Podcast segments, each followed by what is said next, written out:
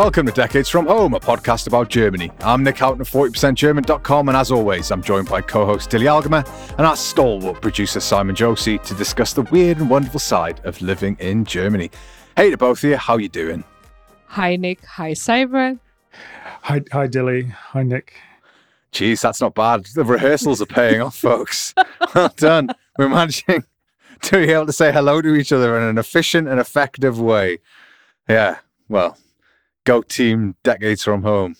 Yeah, so uh, I don't know about you, but I have uh, seen my first Christmas market advert uh, as I was driving to work the other day. Uh, so I guess it is soon upon us. The Christmas markets will be opening. Uh, I'm not massively excited. I'm usually more excited about Christmas, but that of suggests how busy I am at the moment. But uh, yeah, are we are we excited for the return of the Christmas markets? I am. I need to ask you though, the two of you, do they sell chestnuts in Christmas markets here in Germany? Like any form of chestnuts, edible ones? It's just almonds, right? And Belgian fries. Oh yeah, um, Heiße Maroni, I think is what they call them.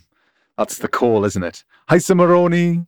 Um, so yeah, uh, ch- chestnuts warming up by an open fire. That's the lyric. So is it is it do do they sell them like is it like a sweet Mhm. thing is it just not sweet or is it with sugar When was I in Nuremberg last? A couple of weeks ago. Mm-hmm. So sort of start of November, I think it was, and they already had the Heiße Maroni guy selling them out the uh, the front of the no um, one of the markets. Mhm. As you come out of the Hauptbahnhof, there's like an underpass. You go through the underpass and up into the city, and there's like a stand on your left hand side, and they start selling. I think from about the start of uh, of November. okay so it's a sweet chestnut thing I think so. As far as I'm aware, I've, honestly, I haven't- I don't think I've ever bought them. I, I know it's not a fruit and the two of you are going to look down on me for saying this but i have a thing for chestnuts i can just boil them the all the live long day Do you eat them? i do also eat them yes Oh. So you don't just boil them. I don't just boil them. I used to roast them, but if you don't cut them up properly, you know, like if you don't like cut into the skin properly, the chestnuts will roast and explode. And when warm chestnut explodes in a hot oven, it's very hard to get it out. You Mm. do not want that. So I switched the technique and I now boiled my chestnuts. Yeah, so they've got to be. You've got to cut down the shell, I guess Mm. it is, Mhm. and then they're they kind of they're soft, right? Not really. I mean, you can actually cut yourself as I have the past couple of days while trying to uh, like make a bit of a cross on the shell. Um, Mhm. Because the chestnuts are very like it's a very glossy cover, and the knife kind of slips off. But there is a little little tool for this. You can put the chestnut in it, and then just press the two handles together, and it there's a there's a there's a cutting device, which I haven't seen yet here. Is is there a good payoff for all that work that you're doing? Because like my reference is macadamia nuts, and if you've ever tried to open a macadamia nut, that takes a lot of a lot of effort, right? But the nut is yeah, it's kind of okay. But uh, yes, Dili, have you got a question? No, it's just I was just showing you my two thumbs. I, I can't use them for anything because they're very sore from opening up all the warm chestnuts. For one thing, they're burnt because chestnuts have to be peeled when they are warm because otherwise the the skin won't come off. And also it kind of gets under the nails and it hurts. So yesterday I couldn't even peel my orange decently. Oh, what a what a tragedy that is! God, I am going to write to the Times about this. Well, I'm sorry I didn't open the segment, uh, Nic, with a story about things I threw up with. well, we could, and I was quite sick last week, but I, You I'll save the listeners after. I was horrifically sick, but let's not let's not recover territory that we covered all last over week. his 'cause I- bed linen. Uh, yeah, yeah. I mean, let's just leave that leave that where it is. I, do you know what, listener? I tell I tell my my erstwhile co-hosts stuff in the uh, WhatsApp with no no kind of expectation that they're going to just share it liberally with the podcast audience. But Dili, you know, Dili's a a loose cannon.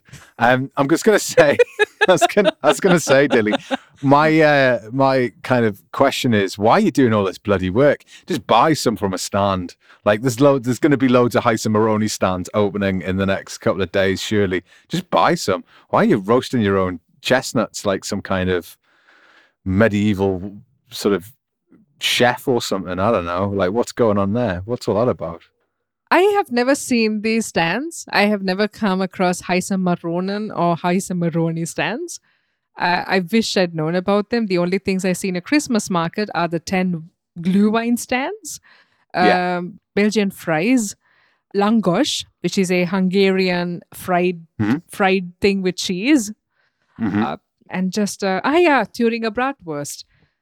That's it. Yeah, I've never seen I've never seen uh, chestnuts in a Christmas market. And the other thing is, I have been thinking about it. If I had been alive in the medieval times, my job would have been to be the chestnut collecting person. These trees water themselves. I wouldn't have to work in spring and summer, and I would just Mhm. like you know go around collecting chestnuts. Um, uh, and you know, I would have a like nice breezy outdoor job.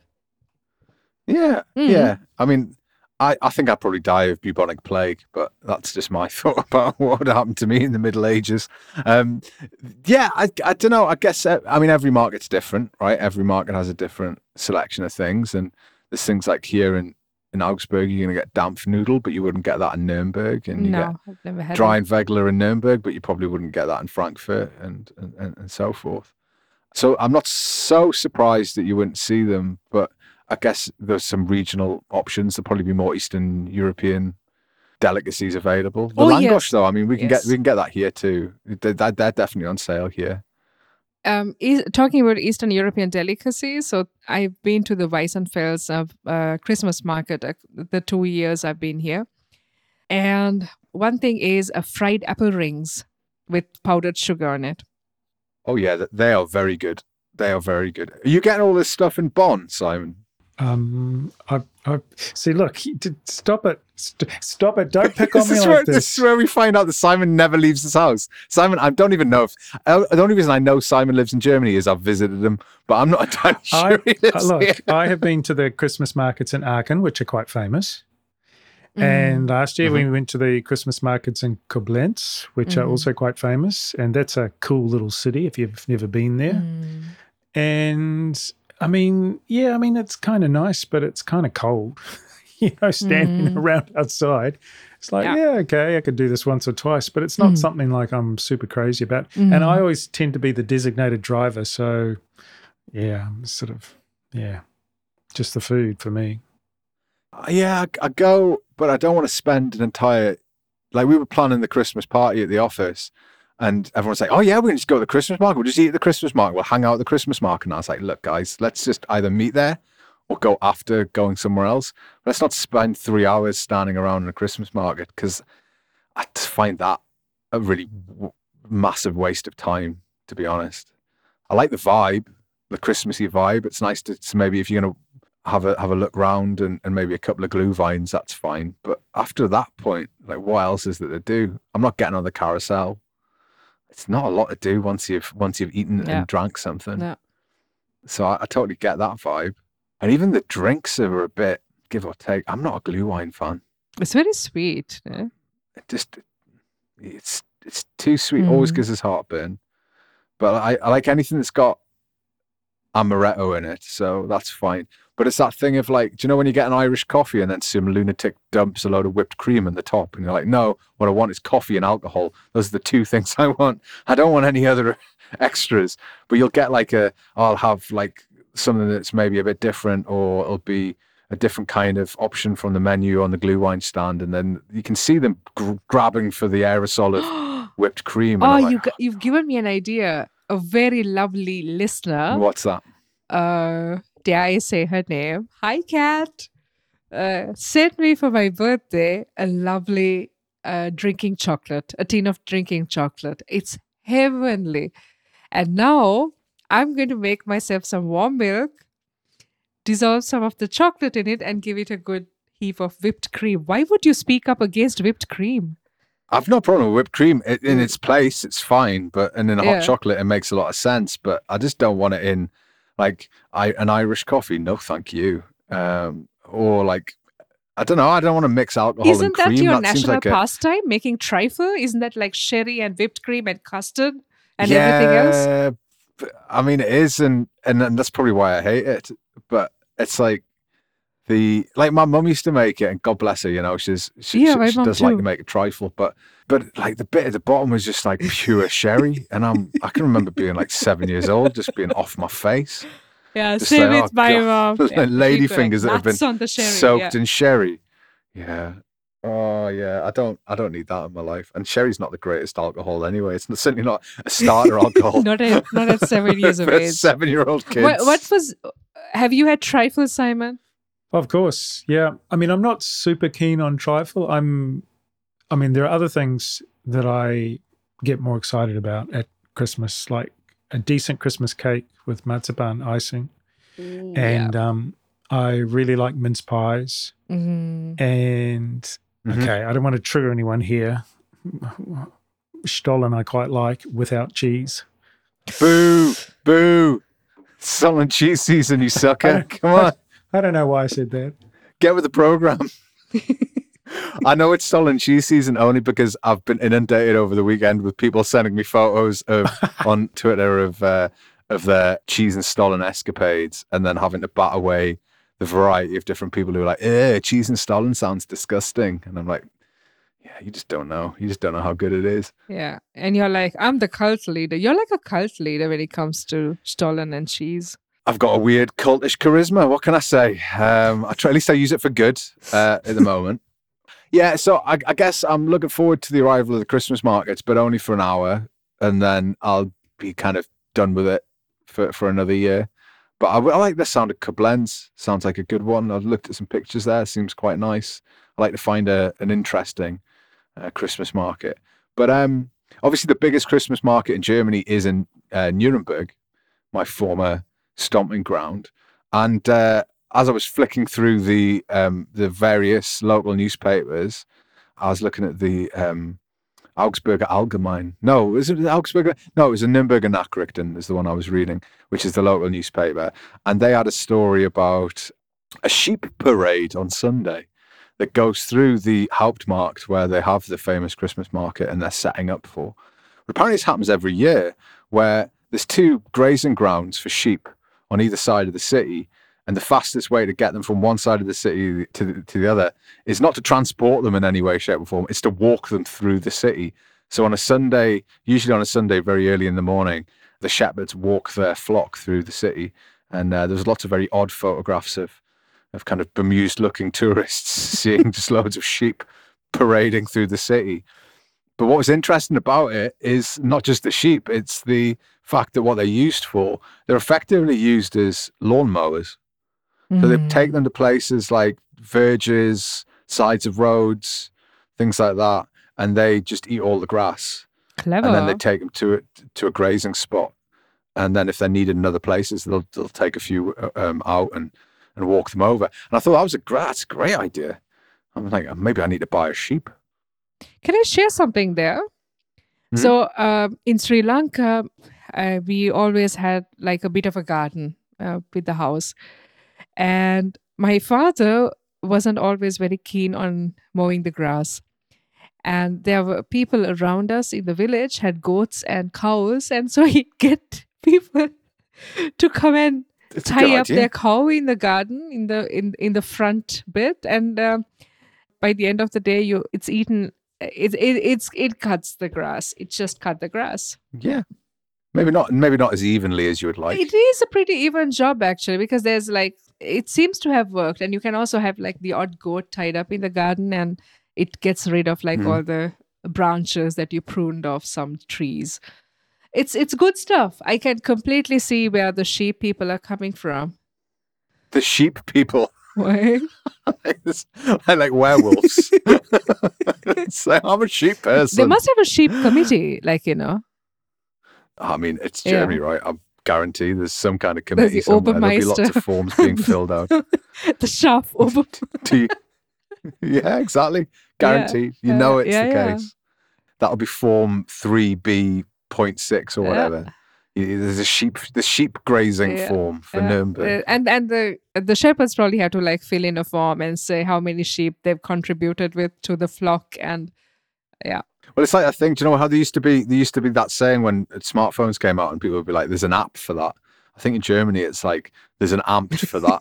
there's definitely a de- government department somewhere. Oh, there's an Amt for that. Yeah, yeah. Well, really? Yeah, for like burnt toast. Yep, yep. There's a, someone who comes out and checks your burnt toast to make sure it's not so carcinogenic. Yeah, would not surprise me for a no second. no Um, I mean, we talked about sheep for about five minutes, and weirdly, Simon's not said a single thing. Do you think he's avoiding the conversation, given that he's an expert in that particular? Wa- didn't you have um, something with sheep simon or am i reading too much into things He always has something with sheep. I, I saw this topic in the script and I thought, oh, here we go. It's so obvious. Just trying to provoke and get some sort of a reaction out of me. I honestly thought you'd be interested.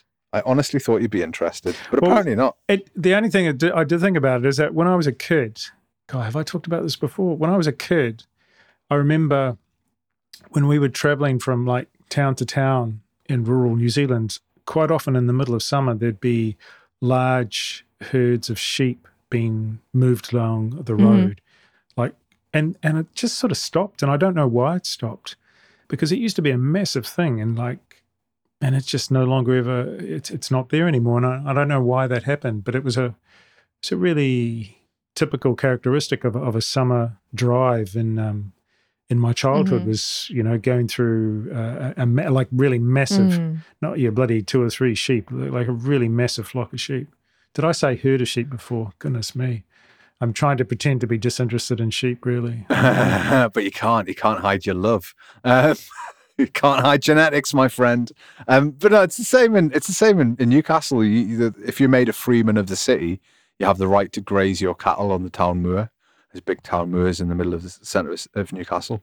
So the cows leaving and returning are a sort of signal of the changing seasons. So when the cows arrive, you know it's it's heading towards spring, and when they get put up and uh, or taken away and put into um, cow sheds, then that's the sign it's sort of coming up for Christmas. So yeah, I I, I do like that aspect of it, and you get a lot of that obviously in rural Bavaria. So there's a lot of like ch- very obvious changing seasons. Uh, so where I come from, we have um, in the church there is this uh, person called Danny Uncle, and Danny Uncle has still a herd of buffaloes. It's probably not the same herd of buffaloes, but it's a herd of buffaloes, and he makes a curd. So it's like a very thick yogurt kind of thing made out of buffalo milk, and he sells it, and not many people know about it. When we got off the school van, um, when we were kids, we used to have to wait by the roadside till like someone took away the buffaloes that were blocking everything. Uh, much like uh, Simon's experience with sheep, but maybe a little different too. We didn't love them that much, but hey they are scary animals, like with huge horns. You don't want to stand around and pet Yeah. them, hey sheep can be pretty nasty can they? I do like how we've basically had the same experience, but in three completely different places. with with locally with locally available ingredients. yeah, locally sourced ingredients. That's what you're like. Um, I'm, I'm afraid we're going to have to move off off Simon's favorite topic of sheep and onto some some serious business people. There's some important budgeting issues that we need to Okay. discuss. But before I go into the detail of this next story, I've got a question for you both. What's the largest amount of money you've ever lost? Not lost in gambling or given to somebody, but like just lost. I, I once lost 7,000 rupees, which is probably like 350 euros or something. 350 euros. no, no, no, Holy not 350. I meant 350 when I said 350. considering considering what's happening to the Sri Lankan rupee, that is my wild guess. It may, I may be exaggerating a little, but I lost it because uh, I was in a tuk tuk and someone stole my handbag, or he was on a motorbike. So I'm assuming, yeah, that's the largest I've lost. It's not much though, but I mean, in Sri Lankan terms, it's it was quite a bit. It's an, it's enough. It's enough. Yeah, Um, yeah, I don't. I can't remember ever losing. A, like I've lost tenors and and and I, th- I remember one night pulling being really pissed at the bar and pulling some like something out of my wallet, and then when I went to pay, I'd lost fifty euros. So that's definitely yeah. I'd like obviously pulled it out of my wallet. Went yeah, Yeah. it stung a little bit. So that's probably the largest amount. I, I don't lose money. I tend, I tend to find it. I find all sorts of scraps around the house. I do the washing, and so I'm always getting like 10 euros out of people's pockets. And that's how I live, basically. That's how sc- I thought you were going to say there was one time I went to Nuremberg and I found 50 euros in a pub and I was like, no, my money. That's where it was. Um, okay. Well, I mean, I think we've we've done okay. I mean, 50 euros isn't a great isn't a great amount of money uh, necessarily in the grand scheme of things. 350 clearly is smaller than than 50. And Simon, uh, it turns out, is the vortex or the end of the vortex where all our money seems to disappear. He's finding it in the in the washing machine. But um, spare a thought then for the German government as they, they sort of woke up last week and realized that there was a bloody big hole in their national budget of the scale of 60 billion euros missing from their budget. And it wasn't that they'd particularly lost it in a, um, a disastrous pisshead like mistake like me or had it stolen from a tuk tuk, as with Dili. Unlike us normal folks who might go sort of hunting through our old coats and down the back of the sofa for any lost money, this particular 60 billion gap is produced by the Ampel Coalition's lack of planning, I guess, or, or poor planning when it comes to their finances. Because last week, the Bundesverfassungsgericht, which is the constitutional court in Karlsruhe, ruled that the government's annual budget had a major flaw. Originally, there was a plan afoot by politicians which was uh, attempting some creative accountancy. And the aim was to move money that had been earmarked for corona aid and just take that money and put it into a different pot marked New Climate and Transformation Fund. And that was the general idea. And some of you might be wondering why this is such a big issue. After all, it shouldn't be a problem for governments to just move money around to fund important projects. Well, if you're asking yourself that question, the simple answer in Germany is no. No, in Deutschland, it sadly is quite difficult because way back in 2009, as the world was rocking to the sounds of major international banks collapsing around our heads, Germany made this really bizarre decision and they created what was now known as the Schuldenbremse, which is debt brake. And this essentially prevents any German government from operating a structural deficit. Since 2016, I think it is, you're not allowed to have any deficits. Uh, and no state is allowed to run a deficit since I think 2020. And this effectively forces the German government to balance the books and not take on any more debt. And the whole idea was if you can prevent the governments from taking on debt, you'll reduce the national debt and everyone will be quids in. Now, a lot of European governments around that time in, in the late 2010s, especially in the UK, fell in love with this idea of austerity and the austerity policies that basically meant hacking and slashing public budgets in order to bail out banks and balance the economy. So we're taking taxpayers' money to sort of fix the the global economy. Um, and it's never worked, by the way. There's a great book by Mark Blyth, the I think he's the professor of economics at Brown University, called "Austerity: A History of a Bad Idea," and it's a good it's a good book that sort of goes through the ludicrous nature of the, this this idea. But even though it's never worked, a lot of governments decided this is the policy that we're going to put into action, and it's certainly happened in Britain and has had a disastrous impact. But as far as I can tell, Germany's the only country that went so far as to not only start using the policy of austerity, but then Mhm. actually put it into their constitution, into the Grundgesetz, which means now the court in Karlsruhe, the constitutional court, has a responsibility to make sure the government's budgets meet the Schuldenbremse. And what it effectively means is you're stuck within a very strict budget. And that obviously brings us to the 60 billion euros. The court pointed out last week moving money from one budget to another is the same as basically incurring debt. That's essentially what they've said. And if you take out a loan, that money has to be spent within the same year the loan was taken. Same with the budget. If you make a budget, it has to be spent within that time, which is, um, I don't know, seems a bit batshit to me. So I don't know. What are you thinking? How how are you both at budgeting? Are you any better than Germany? Um, Simon, would you like to go first? No, I, I, I'd really like you to go first, actually, Dili. I think I think listeners, we we have an answer, which is to say, not very good. Considering my income, I, I think I'm wonderful at budgeting. and the fact, very thankful to the fact that the train ticket has cost only 49 euros the past couple of months. Mm. Yeah, I think when you you're not making a lot of money, you become very good at budgeting. You do, right? That was my yeah. experience. Yeah. I, I cook my own food. I very rarely eat out unless I'm in Frankfurt, and that's because my boyfriend likes eating out more than he likes cooking Mm. sometimes. Hey, if he's paying, right? Yep. my dear sweet man. Yes, he does. yeah. What about you, Simon? Are you are you got the skills to literally pay the bills? Paying bills is, has never been a problem. When I was a student, I didn't have a lot of money, and so I'm, I'm sort of used to Mm. not living beyond my means. But I've heard criticism, and maybe if, if you've read this book that, that you mentioned, um, Nic, that it's misleading to consider that the government's budget is somehow just a larger version of a domestic budget. Um, and, and I think it's very, very dangerous to, to do that. And, and obviously, the politicians often like to use this kind of language because or they assume that we can all understand, you know, oh, it's, you know, you, you- this is how you budget at home and that's how we budget in the government.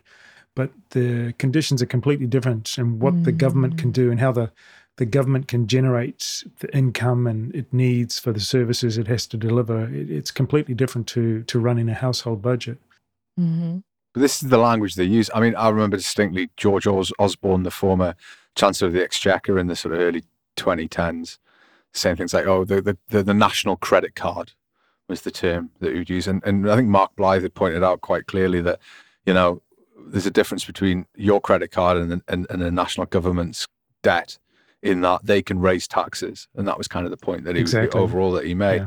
and and and that's the thing that's ultimately insane about this situation that we find ourselves in in Germany, in that in Britain, one of the w- weird things about our constitution that I do actually like is because Parliament is sovereign, no Parliament can tie the hands of a future Parliament. So no law can just stop the government from functioning. And so that's the kind of the baseline. But what you seem to have in Germany is like an intentional tying of the hands. And it's and it and it's very German, right? And this is what I was thinking on, on the walk home when I was thinking about this, because I'm an exciting person who thinks about the Schuldenbremse when he's walking home.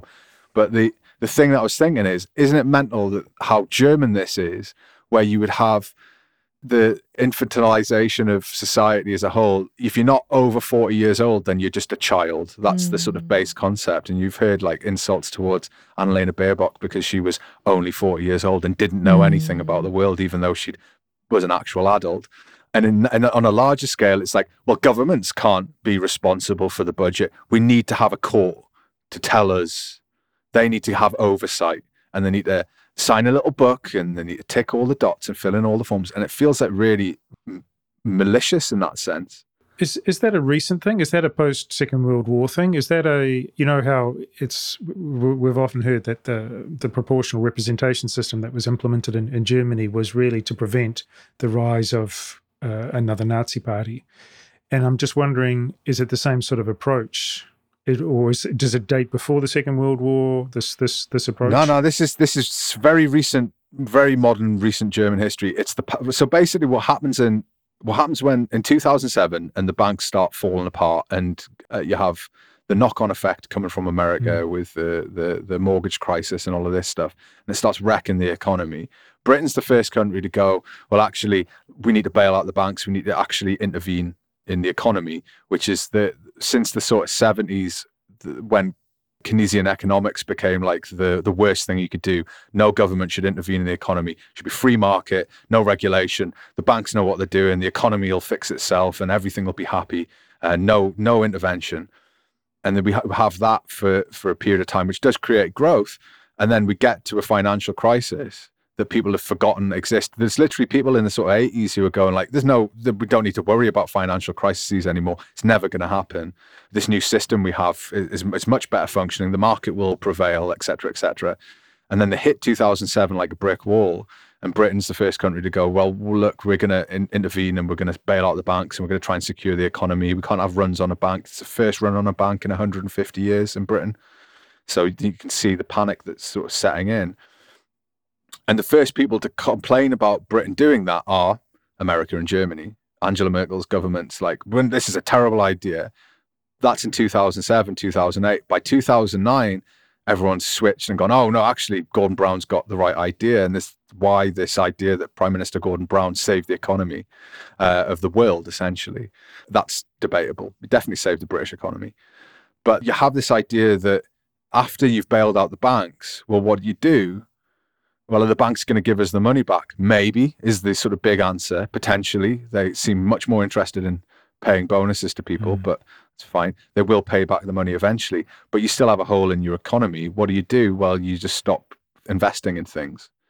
So you contract the public economy and the public state um, as much as possible. And if you didn't know about that, and then you look at Germany now, and you look at the holes and the issues and the infrastructure problems and the digitalization and all of these things that we're constantly talking about, this is where it flows from. This belief or this political decision that's made in the late 2000s that is we want a balanced budget more than we want anything else. And we want we want we don't want any more debt. And this fear of debt and this thought that debt is the worst thing possible and that is a very modern idea and it's another one of those and i, I know I, uh, we can bang on about grand coalitions and the spd and the cdu and who's to blame but it's another merkel decision that comes back to haunt us repeatedly which is you can't invest in things if you're constantly trying to save as much much as possible. You can't invest in enough in education. You can't do digitalization effectively. You can't do all these things without investing state money. And so that's kind of where we are. And that's the that's essentially where it sort of comes from and, and where it flows from. In fact, the court is being criticized as it being a severe interpretation of the law. They're very severely saying this is exactly how it should be. But in my mind, that's kind of what the court's there for. You ask the court, is this is this legal? Is this right? Is this the way we should be doing it? Is it to the to the Grundgesetz? And they've said no in this instant quite severely. But it puts them in this weird position because they're now like the arbiters of what is okay to budget and what isn't. And they're not elected in the way that governments are. And so it kind of creates a not quite a constitutional crisis, but now the question's being asked, do we even need the Schuldenbremse anymore? But I don't know what, what you guys think. What do you think the court made the right decision? I mean, what do you think about all the stuff I've kind of witted on about? I'd like to, I'd hope that the, the court's decision was based on law. And they can only work within the law. Very much so. They're not making law. It's the parliament, the the the the, the assembly that makes law. So mm. yeah, I, I wouldn't want to point fingers at the no, no, no, at the court. It, it begs the question though: Is it a good law? And I, but that's I think where you started from, Nic, right? Mm, yeah, yeah. I think it's actually a terrible law. I think it's badly written. I think it doesn't really do what we want, and it suggests that reducing the national debt is far more important than investing in the future.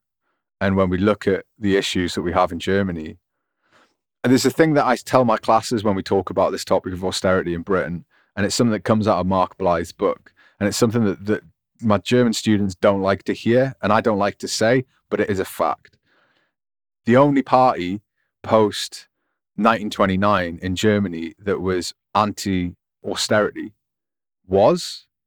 Anyone want to guess which party post 1929 was anti austerity? I know where you're going with this.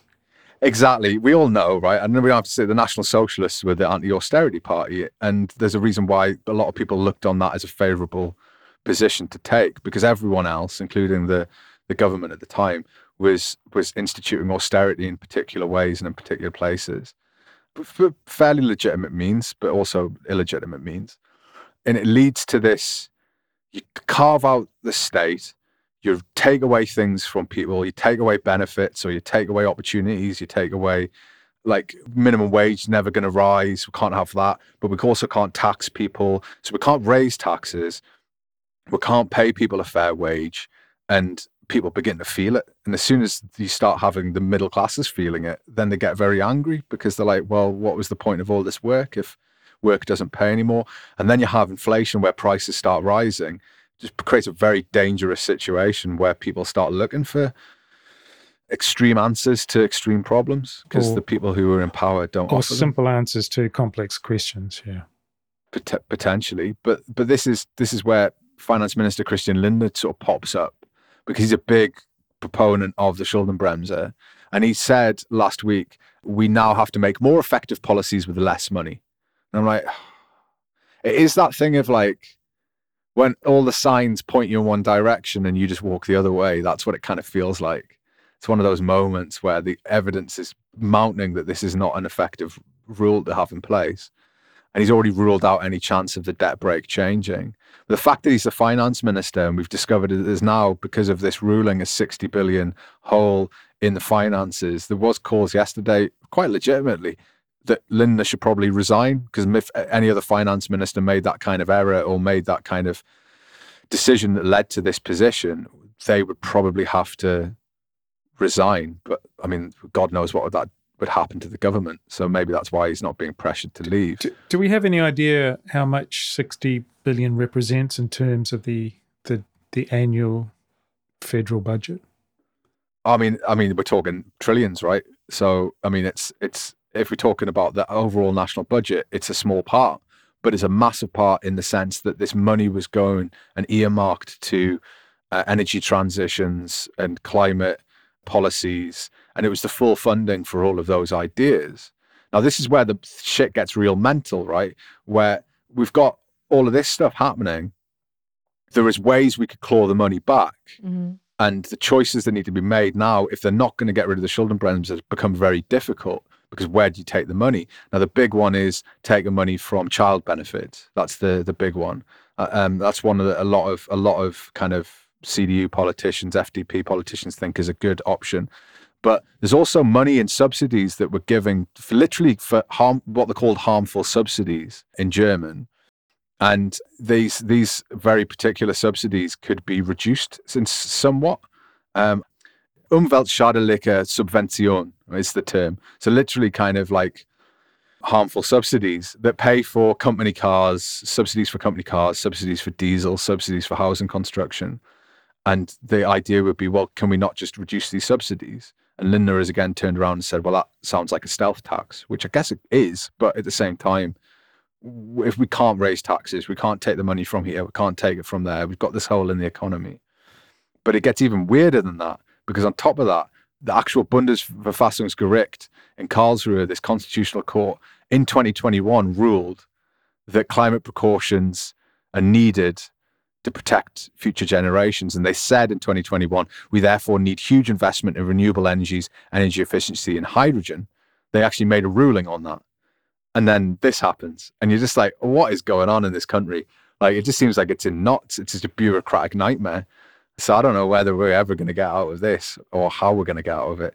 But maybe, maybe we need, I don't know about you guys, this is my suggestion. Maybe we need to go to Simon's um, washing room and just have a route around in the back of his washer, maybe, maybe down the back of his sofa. Maybe he, we can find 60 uh, billion, billion euros in that way. Well, to date, it's been an endless source of funding for me. So I, I think it's a great idea. Get on the phone to Robert Habeck, mate. Come on, chop chop.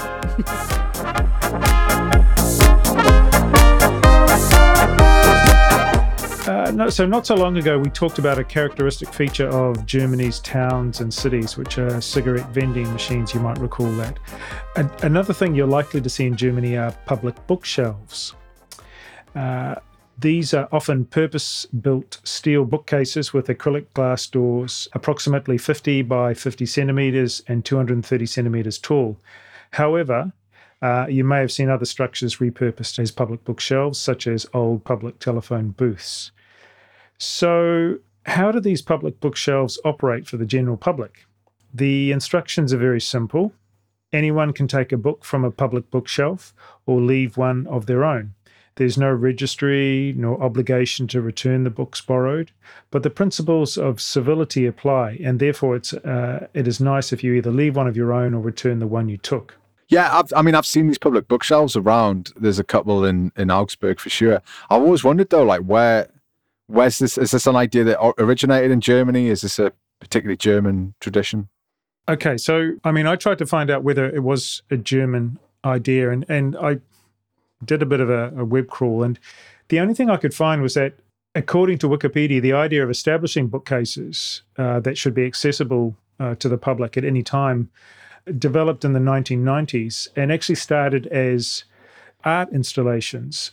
There's a, a, reference to a performance by the artistic duo Clegg and Guttmann in 1991 for the first time in Graz, also in Mainz.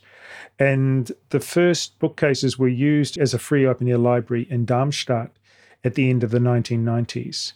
Oh wow! So they are pretty they are pretty old then. Oh yeah, the idea is quite old, and and it's it's it's not uniquely German, and I couldn't find an answer, a definitive answer to the question like, is it a German idea? I mean, it's it's a big thing in German. I'm going to talk about that in a second, but it clearly is a big thing in, in other countries as well. But mm. where did it really come from? And I, I have to say, I, I couldn't find out where the uh, idea originated from in the first place.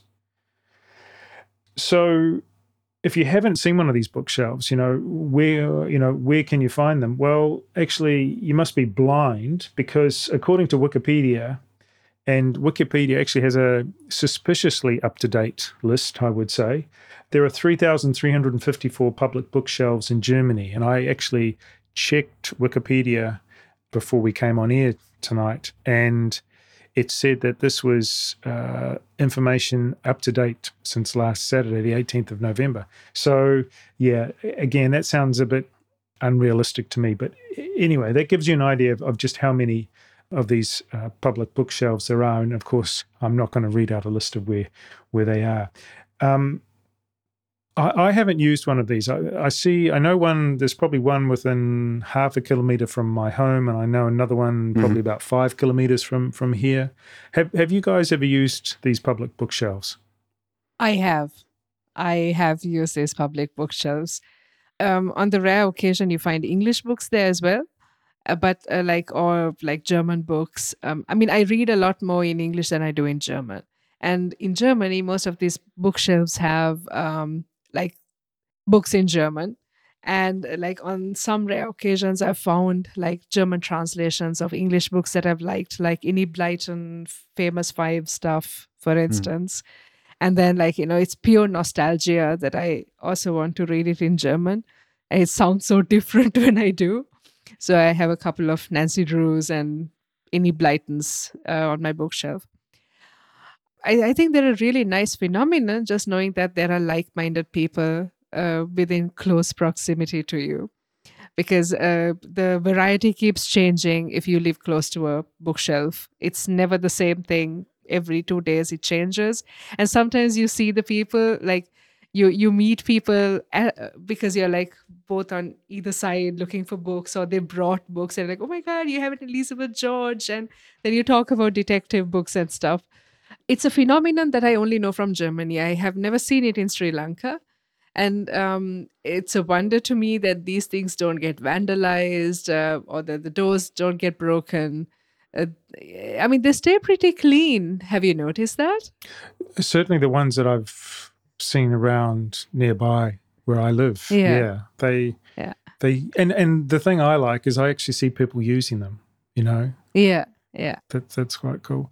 But you know, when I was looking at this and thinking about this story, one of the things that occurred to me was to ask you where do you source the books that you like to read and the languages that you like to read because mm. as as immigrants to a country where a language that's not our own mother tongue is spoken. Mm. Sometimes getting hold of the books and the languages that we like to read in is is is not so easy, and mm. and I just wondered, what do you do to to solve that problem? Thalia has a pretty good selection of English books, and most books that I do want to buy, I can order them at Thalia.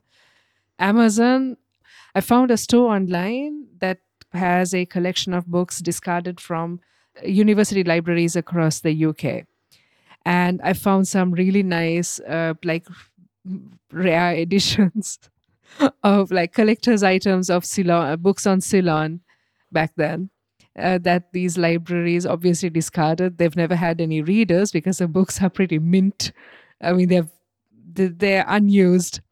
So there, there's there's that, and I love going to secondhand bookshops I think I've spoken about one in Frankfurt where you have also like a huge selection of books in English. I mean, when it comes to English books, these are my options: mm. buying things online or going to Thalia.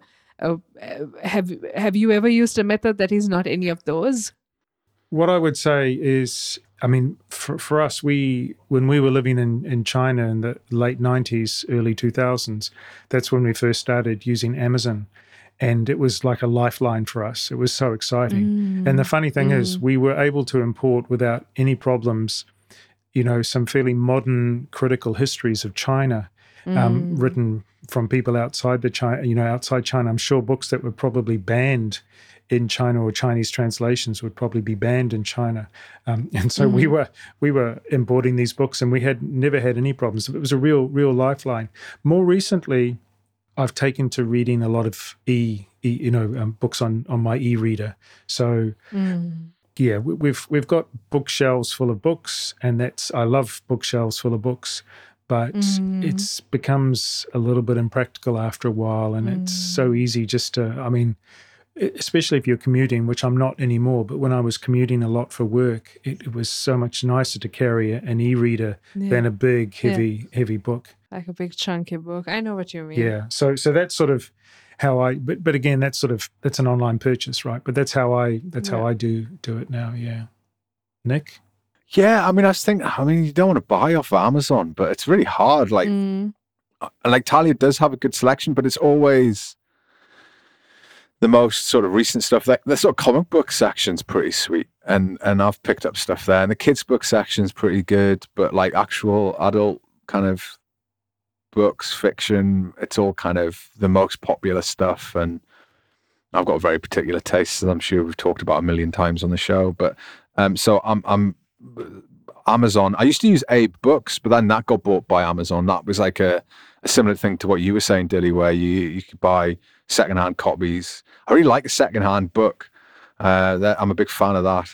But like I'm looking around. uh, So you know, we talked a few months ago about book recommendations, and one of the books was Germany in the World that I was talking about, and I started that Mm. And I've got the hardcover book, and it is it's really heavy. It's really heavy. It's hard to read. It's a pain in the ass to lug around, but I love it. It's a great book. It's mm. really really worth reading. But it's it's that thing of like, oh god, I wish I had a paperback. You know, I wish I had a, somebody thumbed through it. You know, but it is what it is.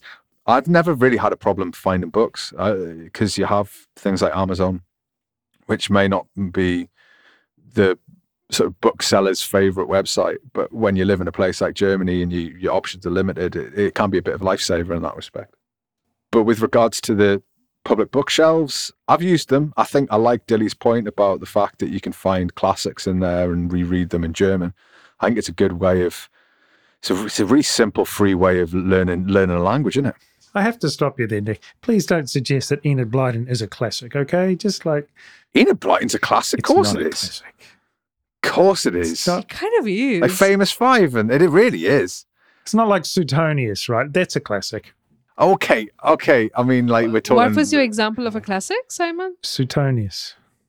He's getting classic, classic. But if we're talking about like classic, classic books, Or, you know, or Wuthering Heights or something. I mean, yeah, I mean Yeah, they're that- classics as well. Yeah, but, I mean, okay, I'm, I'm sorry. yeah, I'm, I'm being a terrible snob. yeah, I, I, aren't you? It's, it's not Suetonius, you know. It's not. It's not. It's not Plato. I didn't even understand the word he said. What was Suetonius? Suetonius is a Roman writer, Greek writer. He he was a um a Roman, yeah. He was Roman, and he was actually just basically a gossip. Um, it's just really entertaining. He writes about the um the empress. Mm. It's very good. he- it's really really Ah. entertaining. It's a great. It's great. I have read it. Okay, Um, okay, it's really fun. Yeah. okay. But, um, I mean, when, while Simon's reading Homer in the original Greek, um, we're, we're reading Enid Blyton. Uh, you can tell Five and outers. Yeah, that's where we are. Yeah. but I think with, with especially with kids' books, young adult fiction, it's a great way to engage with the language because the, the language levels aren't are uh, still high, but not so high as to kind of put you off, and you can work your way through it. And if you've got if got the same book in English, you can reference it back. So it's like it's a cheap and, eff- and quite effective way of, of learning a bit of the language. The problem, obviously, of reading is pronunciation, and you want to be careful of that if you haven't heard it, and then you start trying to read what it sounds like, you're invariably going to get it wrong. But I think reading skills, like learning to speak's important, but reading, writing, those are the two skills that a lot of a lot of uh, second, third language speakers have trouble with, and I think they're really worth investing some time in. So yeah, I think it's not a bad idea if we're going to get some free literature off of a, a public bookshelf.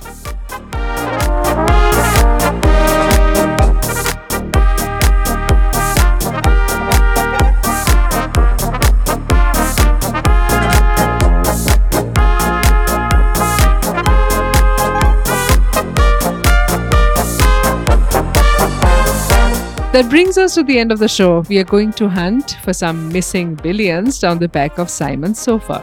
There's gold in them there cushions. Um, if you're enjoying the podcast, why not give us a rating on Apple Podcasts, which only takes a minute and can really help us. You can also rate us on Spotify, so chuck some stars our way there as well. Retweet us, share a link, or post with the hashtag Decades From Home, all lowercase, on Twitter. As ever, if you have any questions, feedback, or maybe an article or topic you'd like us to cover, you can tweet Dili on at Dili Algema, and you can tweet me at 40% German. You can also get us on decadesfromhome at gmail.com. If you have time, take a look at 40%German.com. Weekly articles are up every Saturday. All I have to say is thanks and bis zum nächsten Mal. Cheers.